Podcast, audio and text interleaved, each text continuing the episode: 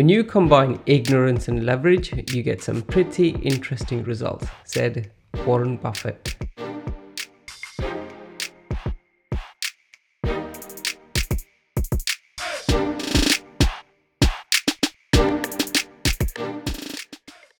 Hey everyone, welcome back to Learn to Invest podcast with your host, Bearded Investor. I do apologize for the delay in the podcast. I couldn't get around to recording it uh, because we welcomed our new baby boy in our lives.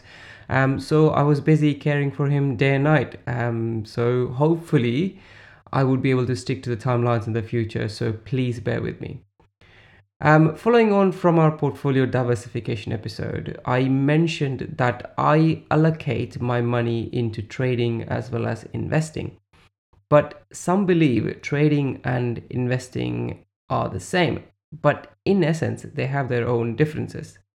In this episode and in this week's blog post in my website, beardedinvestor.com, I'm going to tell you some of the key differences between these two tool sets that is, trading and investing.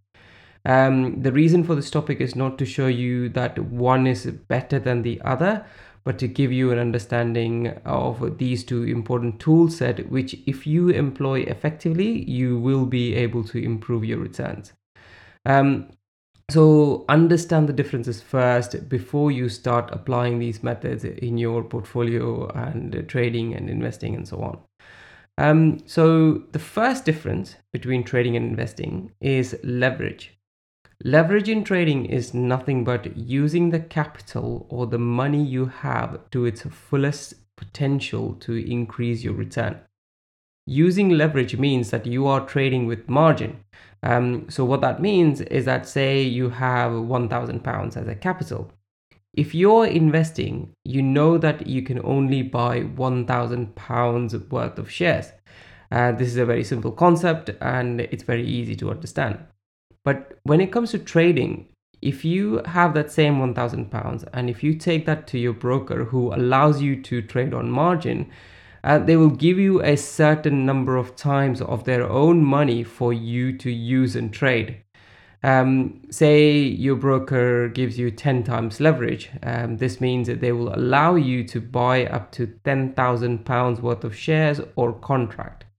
That doesn't mean like they will give you the extra 9,000 in your account, but it's something like they will put it in the background when you want to take a position. So essentially, what your broker is doing is that they are lending you 9,000 pounds for you to buy whichever stocks or commodities or forex or any market you choose to trade. They allow you to borrow their money and trade with it, and this is called margin trading or uh, you can call it trading on margin or leverage trading or whatever you want to call it. This sound brilliant for many investors or traders because you improve your return by 10 times by simply borrowing money and trading from the broker. Um, however, you have to remember that leverage is a double edged sword, meaning, along with maximizing your returns by 10 times, you also maximize your losses by 10 times.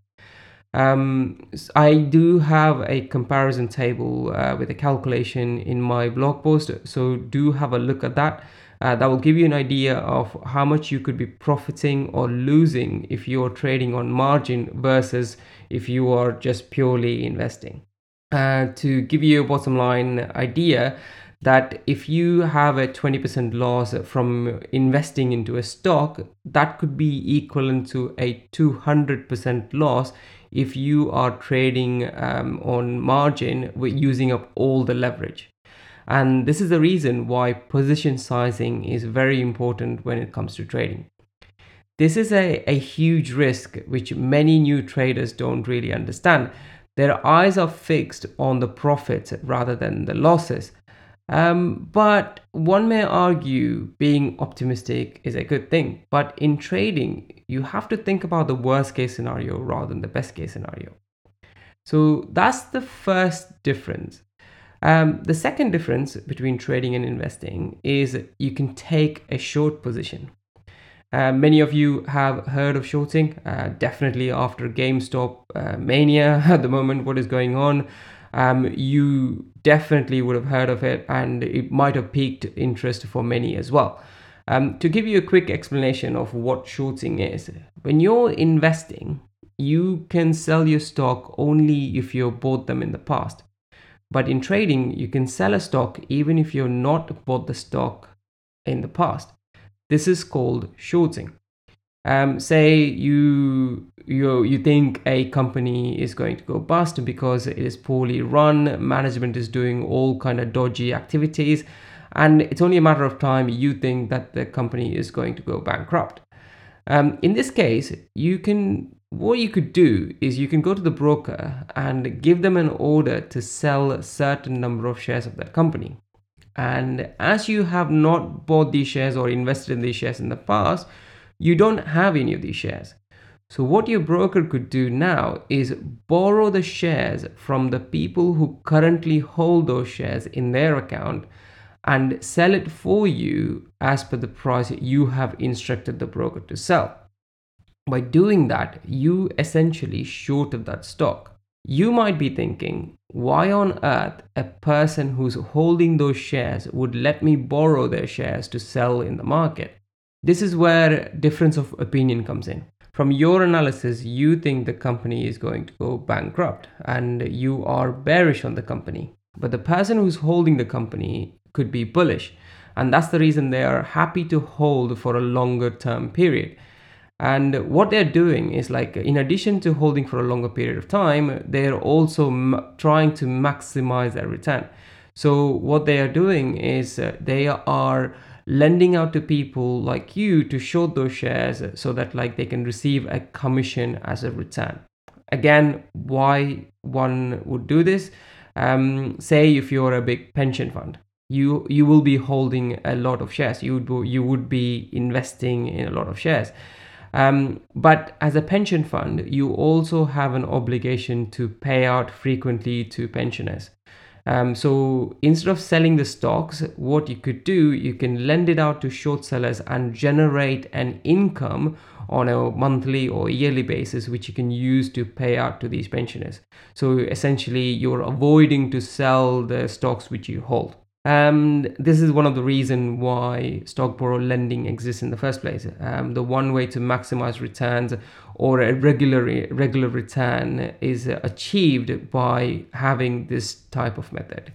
Um, so that's shorting. And uh, one important point I would like you to remember is uh, you cannot short using an investment account. Um, so you have to have a trading account to short. That's the reason why this is an important difference between investing and trading. Then we have the next important difference, which is uh, charges. The charges you pay for trading is slightly different from investing. At least there is one charge which would definitely be different from investing and trading. So when it comes to investing, you're paying commission, you're paying stamp duty, um, you might be paying an annual account fees to the broker or and also you would be paying bid ask spread um, in the price to the broker. And so in trading you you may be paying all of these different charges uh, depending on which broker you use. In addition to that if you are trading on margin you will have to pay overnight charges um, it might be a different name for different brokers, but overnight charges means that there is a, a interest you will have to pay if you take a position using margin. Um, what if you don't understand what I mean? So if you recall the first difference um, I mentioned, that your broker will lend you money to trade. They're not stupid to let you do this for free. They're lending you this money because they can charge interest on that money they have lent you. So when you take a position using that money, um, your broker can charge you interest on that. Um, it doesn't matter whether you're right or wrong on picking the direction of the market. Your broker will always make money through these interests you are going to pay because you have let you have used the money uh, which they have given you to trade with. Um, the rate of interest may vary from broker to broker. Um, so check the website in your broker's website to understand these charges a bit more before you dive into trading. Um, these are the main difference I think you should be aware of when it comes to trading and investing. However, there is one topic which I think may appear as a difference between trading and investing, but it is not from my perspective, and that is fundamental and technical analysis. Um, so many believe that um, investors are fundamental analysts and traders use technical analysis only. Um, from my experience, I know many traders and investors who does both, including myself. Um, so for that reason, we are going to look at what is fundamental analysis and what is technical analysis in the next week blog and podcast. I will aim to get the podcast out to you on time, provided my son allows me to. Um, until then, take care and do your checks about the brokerage charges I mentioned in this podcast uh, because uh, you might be in for a surprise. Um, good luck. I'll see you guys next week then. Take care. A short message for you. All investments carry some kind of risk. Just because an investment or strategy suggested in this podcast worked in the past doesn't mean it will work in the future. Investing can make you lose all the money you invested, and even sometimes by trading or investing with the wrong product can result in loss more than you have originally invested. So, before you make any investment decisions, you should do your own due diligence or consult a professional. I do not know your financial situation, so opinion I give may not even apply to you. So your actions are your responsibility and not mine. I am not liable for your mistakes. I would advise you to read and understand the full disclaimer in my website beardedinvestor.com. Good luck and thank you again for listening.